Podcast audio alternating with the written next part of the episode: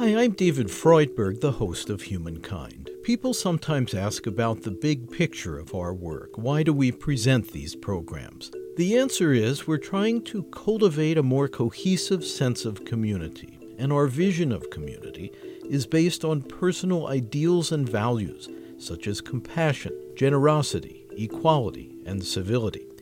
We aim to serve the large and growing audience of people who seek a positive alternative to media negativity and exploitation. And we strive to shed light on solutions, not just problems. If you resonate with this vision, you can support us at humanmedia.org and click How You Can Help at the top of our homepage. Thank you. Humankind is produced in association with WGBH Boston and supported by the Humankind Program Fund and a special grant from the Henry Luce Foundation. Sometimes it takes me, you know, an hour for me to relax all the buzz that's going on in my brain because I've been so materially focused to be able to relax and let go of that so some part of me can listen to more subtle levels.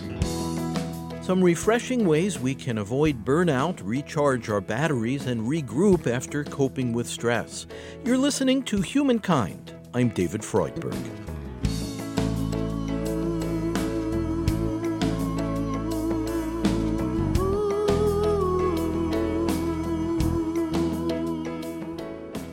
Whether we're facing an avalanche of phone calls, emails, and text messages, or just too many things on the calendar, it's so very easy to struggle with staying focused and well organized. Some refreshingly simple solutions are laid out in David Allen's best selling book, Getting Things Done. They are practical methods developed in his decades spent advising high powered, highly busy executives on ways to improve how they manage the relentless demands on their time. In your work of coaching people to help them get better organized and be more productive, I wonder how often people complain that they are overstretched and time starved. Well, that's the fairly universal cry out there. I mean, if you had enough time and resources, there's no need to think about time. You just wander around and do what you feel like doing, and whatever shows up is fine. I mean, the, the, the simple definition of management is the allocation of limited resources. So if you take that and say self management, well, we, we never have you know unlimited resources to do everything that we want to do. The, I think the big issue is that most people, their eyes have been bigger than their stomachs and the fact is, it's really the stress of opportunity that our life of abundance has really, you know, allowed people. So, what's the most common thing you see when you kind of get under the hood of somebody who's saying, "I just don't have enough hours in the day to do what is essential for me to do"? What What's the error in thinking or the the misalignment that's going on there most of the time? Most people have not teased out what doing the essential thing I need to be doing is in all of its meaning they levels. haven't prioritized the most no they haven't defined it. They haven't got the list yet. They haven't really sat down eh, you know i would sit you down and say great make a list of all the really meaningful things you think you need to be getting done right now. Let's see it.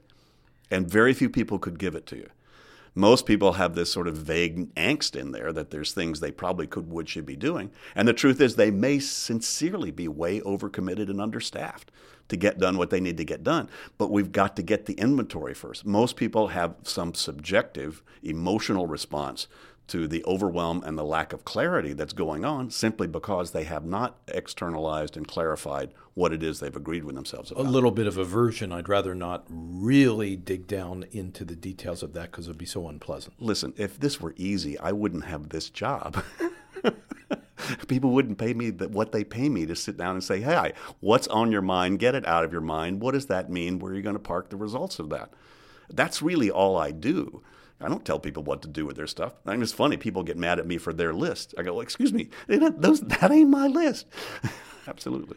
I'd like to hear your thoughts about our human need for downtime and strategies you suggest for carving out downtime and what happens when we're intentionally turning off the meter and granting ourselves permission to take a deep breath and let go a little bit. Yeah, well, you've really identified, I think, the, the key to rhythm. And how do you how do you manage the rhythm of your life? You know, you, you can't stay on all the time. Uh, there are rhythmic patterns to your breathing, rhythmic patterns to your heartbeat, rhythmic patterns to your energy levels, you know, your thinking processes, et cetera. And, you know, lots of studies out there about how valuable it is to every 90 minutes you need to stop and sort of you know rejigger your mind because you're you, you, know you're likely to be running down some path that that will be suboptimal if you keep trying to push on that too long. So I think a lot of it's just awareness of your own energy and how you know we're not just an always on machine that you can run without burning out. I think it's quite individual and unique to individuals in terms of what burnout, what would cause burnout. Look at some people and they say, hey, they're fine doing what they're doing and they look like they're running, you know, 90 miles an hour doing what they're doing, but that's actually okay for them. Uh, so I think it's quite individual in terms of how one perceives that. But I think to your point, uh, I experience it as the ability to be able to shift gears and shift levels. When are you in first gear? When do you need to be in fourth gear? When do you need to be in neutral? You know, when do you need to go in re- reverse? So much like driving a car, you don't want to be out on the freeway and be you know stuck in first gear. You need to be up in fourth gear. So having the right energy for the right time in the right place. For instance, you know, sometimes if your energy's best in the morning, that's that's the best time to tackle tough things to do. When your energy can can handle that. The end of the day, if your energy kind of wanes, that's a good time to snack on email and finish all those little nitsy little things that you want to that you want to be able to do.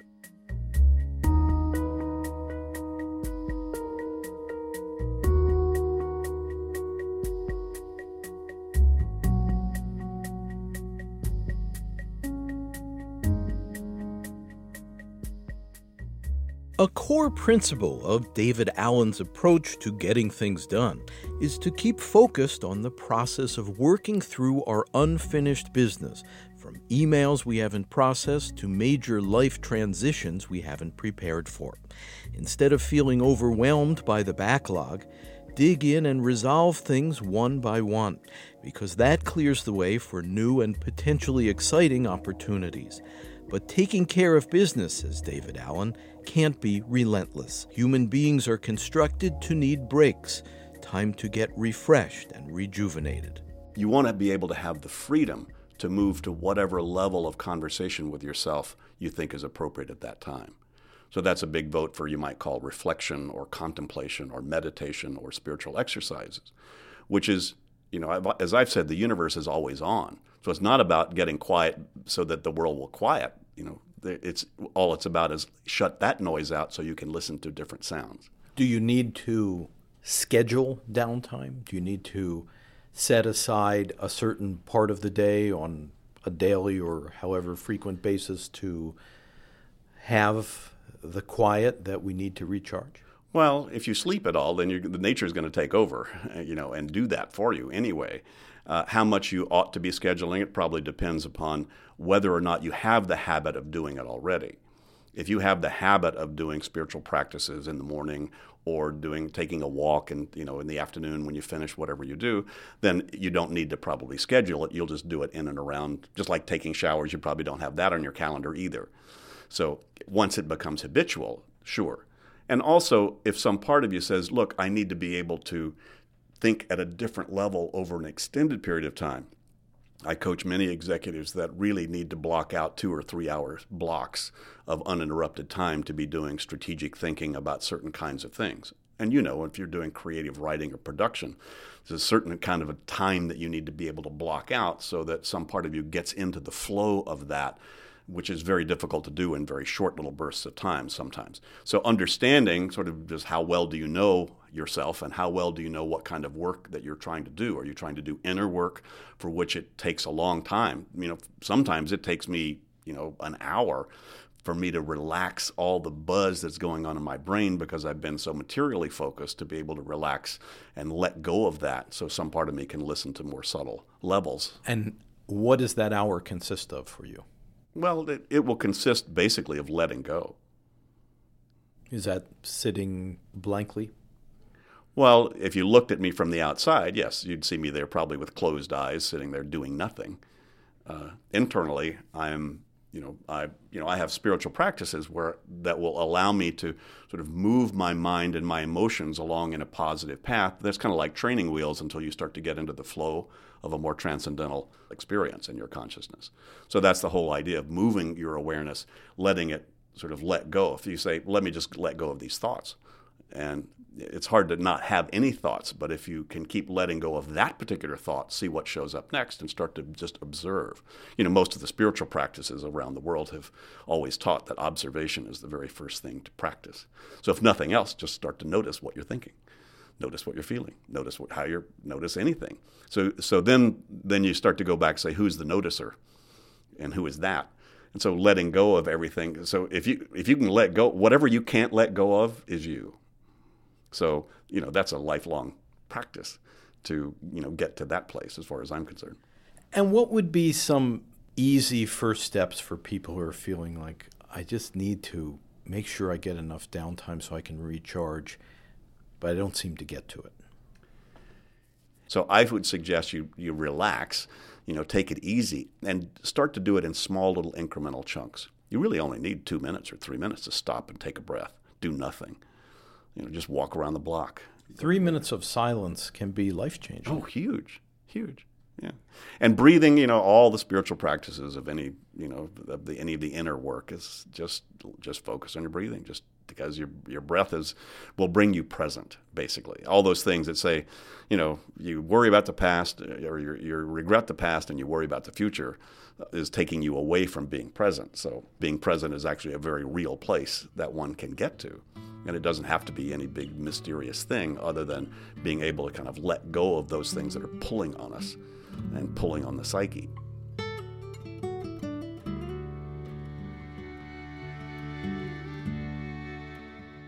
It's very nice on those occasions when we can be present, when we can block out the extraneous stuff that otherwise would distract us and make eye contact and be aware and be there and be able to notice and hear and see and enjoy and open up to what's happening. It's a wonderfully refreshing moment. Yes, and it's a very natural moment. The, the funny thing is, is that we seem to have added onto ourselves all kinds of detritus, you know, all kinds of things that that's why, you know, to me, a big key is just let go. Ah, just give it up. Let go. Whatever the argument is, whatever the feeling is, whatever the regret is, hey, just stop just for a second. Just let go. Because you know, if you've ever connected with another human being, that there's just a, you know, and you connect in laughter and in crying, you know, laughter is more fun.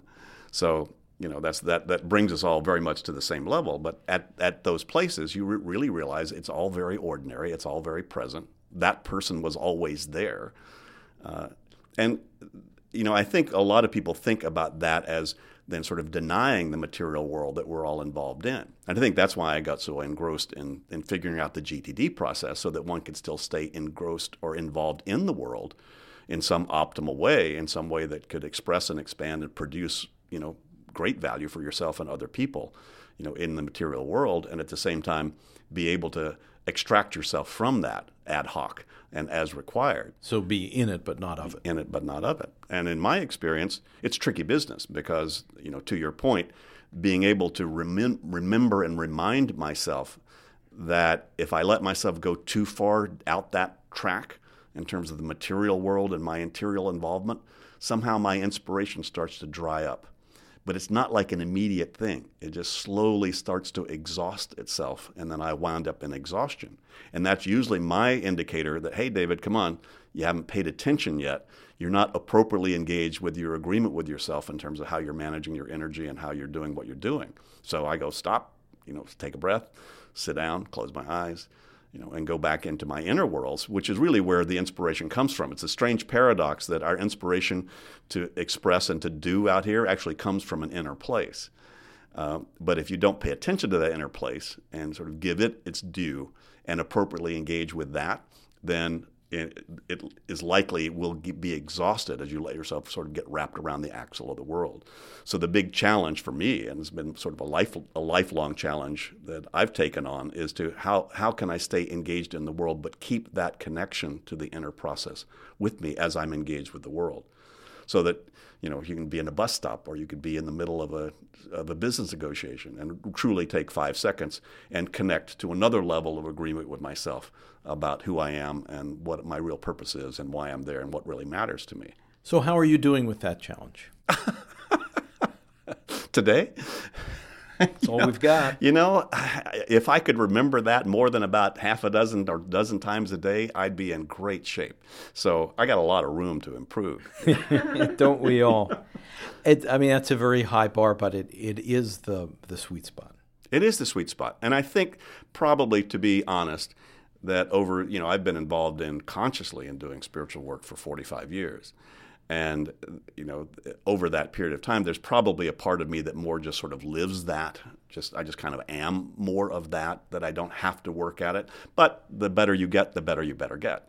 So that, you know, because it can very easy to seduce myself that I'm nice and at peace and everything is going fine. There are just subtler levels where the gears will start to rattle and the distractions will start to, to come in. So. And in my experience, those times when I'm quite contented with, you know, just how advanced I am, are precisely the moment when something shows up that completely see, floors David. me. Let's see how advanced you really are.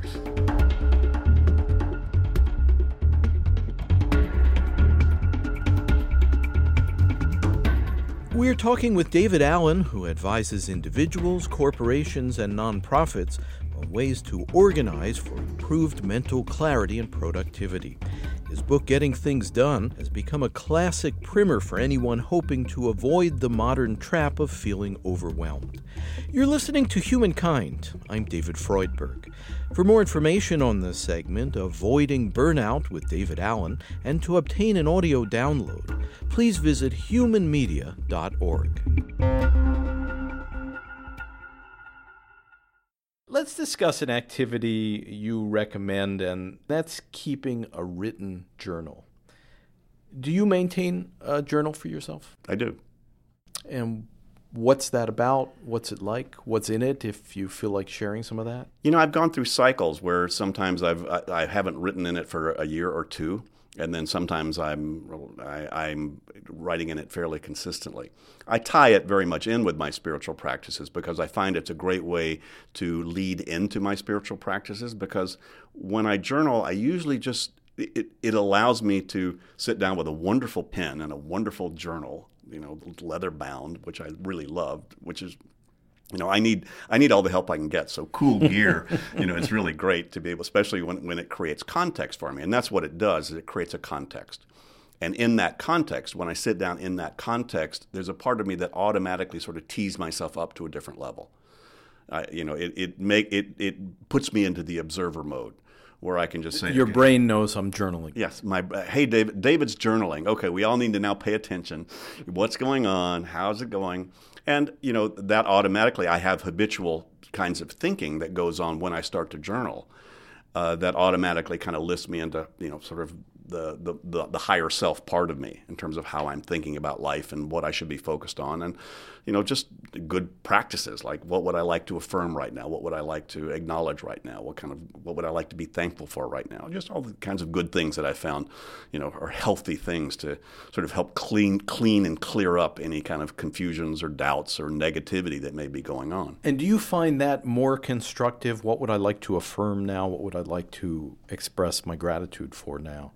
Than to upchuck a whole I, I, think all that's, inventory of problems. I think all of that's fine. In my even in my spiritual practices, I know we, we have a practice of free form writing, which is really a, a, way to sort of clear a lot of the unconscious, where you just write, write, write, write, write anything, anything, anything, anything, just free flowing stream of consciousness, and then you burn it.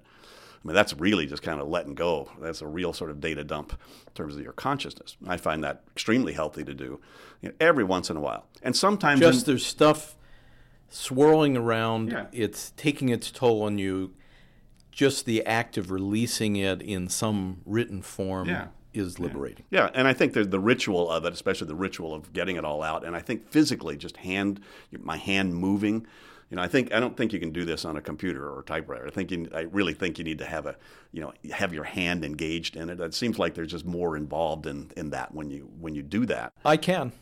I, I, I find amazing release from typing things out, but that's uh, uh that I've done that too. And sometimes I think it's useful just to sit down and do a what is. Here's what's true. Here's what's happened. Here's what I feel. Here's what's going on. Here's it's just another observation. So I, I think there's room for all of that. As a matter of fact, what you don't want to do is hold anything back that some part of you might want to express. Get up, get out, take a look. You know, it, it takes, you know, as a friend of mine says, it takes a lot of courage to see the face of God because it takes a lot of courage to see your own. And that so, means so don't self censor. Don't self censor anything. You know, it doesn't mean you dwell on it. That's that's the point. Usually, when you self censor, some part of you is still holding back and afraid of it, and still holds on to it. So, if you really want to let it go, express it and then let it go. Don't express it and sit there and reread it 14 times. that probably wouldn't be the best thing for you to do. Now, there's something quite powerful about the written word, about reducing the thought to something that you can see in black and white or whatever, color ink or whatever your computer screen if you're typing it, but seeing it in in written form in front of you. What do you think is the magic of that? I don't really know. I don't really do you, know. Do you experience a magic in it? I do experience a magic in it. Some of the magic is it can be practically expressed in that if I write it down, my brain doesn't have to keep hanging on to it. So it gives my brain room to go to other places. So, for instance, just writing stuff down you need to remember, or, or writing things down that might be good ideas that you have. If you write it down, some part of your brain goes, "Oh, okay, now I don't have to keep remembering that thing," and it gives it room to have further ideas. So part of it's just practical, just just keeping the keeping the, the flow going by being able to not have the brain try to recreate it if it had meaning to you. So being able to then see the meaning, but then also I think it's true, and this may ha- have to do. I know there are studies done with different people with people's neurology that sometimes some people can read some people love to do that in reading some people in writing some people in talking. So there could be different manner of expressions with it. But i've certainly experienced it myself that that getting things externalized seeing it in some sort of iconic form or symbolic form that a word gives back to you. And seeing what you what you create there i think much like a painter would would do the same thing. As soon as they start to put paint on a canvas you know, there's something that shows up that didn't that wasn't there before because they're feeding back off themselves their own expression. So I think there's probably something that would be quite similar.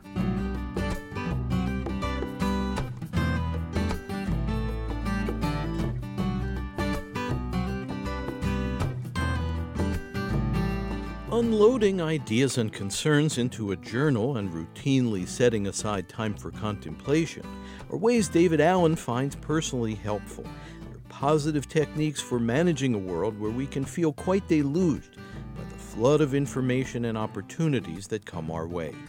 Partly his mission is to make it easier for us to rise above the din and remain productive. And partly it's to help people get in touch with inner resources we have that can easily become obscured in our frenzy of activity. You've written that for most people, a conversation with your higher self is waiting to be had. And that we should strive not to let our busyness, the frenzy of our lives, get in the way of that conversation with a higher self. Can you explain that? I don't know if I can explain it. I'm just describing it. Uh, it seems like there's a still small voice that we all have I think everybody knows that place that even in the midst of the weirdest, strangest, traumatic places, some part of us steps back, takes a breath, and goes, This is really funny. Or, David, what are you really doing right now? And I think that voice, that inner, you could call it the inner wisdom, the inner knowing, you could call it the high self, that thing that sort of relates to the more grandiose and elegant kinds of things, and it's also quite loving and quite neutral doesn't seem to have a big agenda other than your best your best wishes that you do what you do, but it also has infinite patience and lets you do all kinds of things that are probably not the best thing for you. So stopping and learning to listen to that thing. The cool thing is is that the more you start to listen to that, pay attention to that, the more it talks. it's kind of like you know it's sitting there going, "Hey, if you're not listening, why, why should I bother?" You know, but it's always there. Well, they call it the still small voice, sometimes because it feels like it's whispering. That's and it's right. very easy for the loudness of our thoughts to drown it out. But when we can allow our thoughts to get quieter, that voice naturally becomes more audible and something we can focus on more easily. Sure. You know, I, in my experience and over all these years, David, in doing this kind of work, is that I, I don't think we really need to change who we are. I don't even think we really need to transform who we are. I think we need to transcend uh, what we think we are so that we sort of connect to the bigger thing that we've always been. So once you get once you kind of get there, it's strange because you know when you when you when you do allow yourself to get to any of those places, you know, inner or outer that you might call spiritual awareness, in a way it has no sense of space or time. So when you're there, everything is eternal. Uh, the trick is, is when you're there, realizing that you're probably going to drop back down into the into the mundane. And so, you know, how do you use those times to reinforce and reinvigorate and and plant seeds so that you know while you're down in the more mundane levels, you know, it keeps you still directed in the right direction, so you don't go too far afield, and then you start to, you know, reap your physical experiences here as things to learn from, things to mature from, and ways to be of service as a way to express that energy. You know, and to you know, I think service is the probably highest form of consciousness that we can experience here. Just being, you know, that that's a fast way to to get rid of your the negativity is just go be of service to somebody, real service. I guess that's a last subject that I, I would love to open up for a couple minutes, which is how to apply the principles of being clear and organized, a system named after your book, Getting Things Done, to the task of being of true service? I would say your ability to optimally be of service is your ability to be optimally available,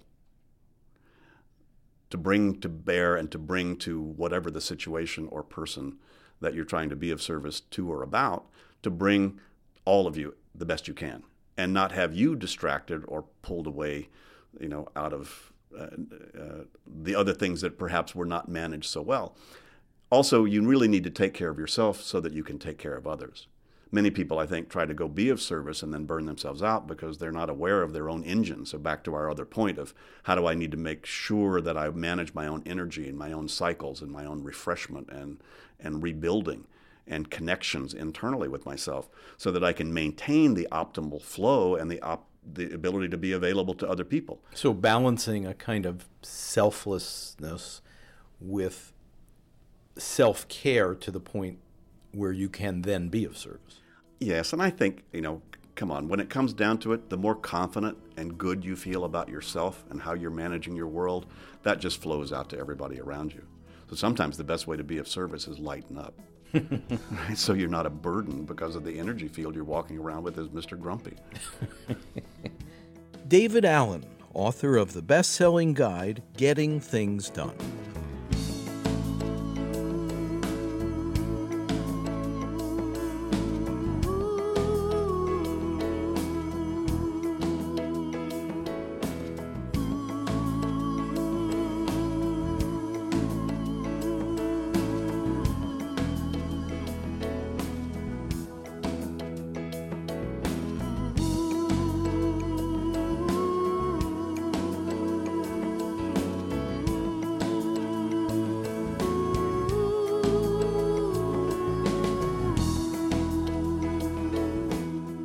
Listening to Humankind. I'm David Freudberg. Studio recording by Alan Mattis. Editorial assistance from Mark Kilstein, Thomas Royal, and Kathy Graham. Webmaster Brian K. Johnson. Special thanks to Tony Buck. Our program is presented by Human Media in association with Connie Goldman Productions. Program development provided by Shart Media. You can hear more episodes of our series at humankindpodcast.org. That's humankindpodcast.org. This segment, Avoiding Burnout with David Allen, is Humankind Program number 206. The executive producer is David Freudberg. Please subscribe to our free weekly podcast. The title is Humankind on Public Radio. You can find it at Apple Podcasts, Spotify, and all major podcast services, as well as through our website. Again, the podcast title is Humankind on Public Radio. And if you'd like to support our program, please visit humankindpodcast.org and at the top, click on How You Can Help. Thank you.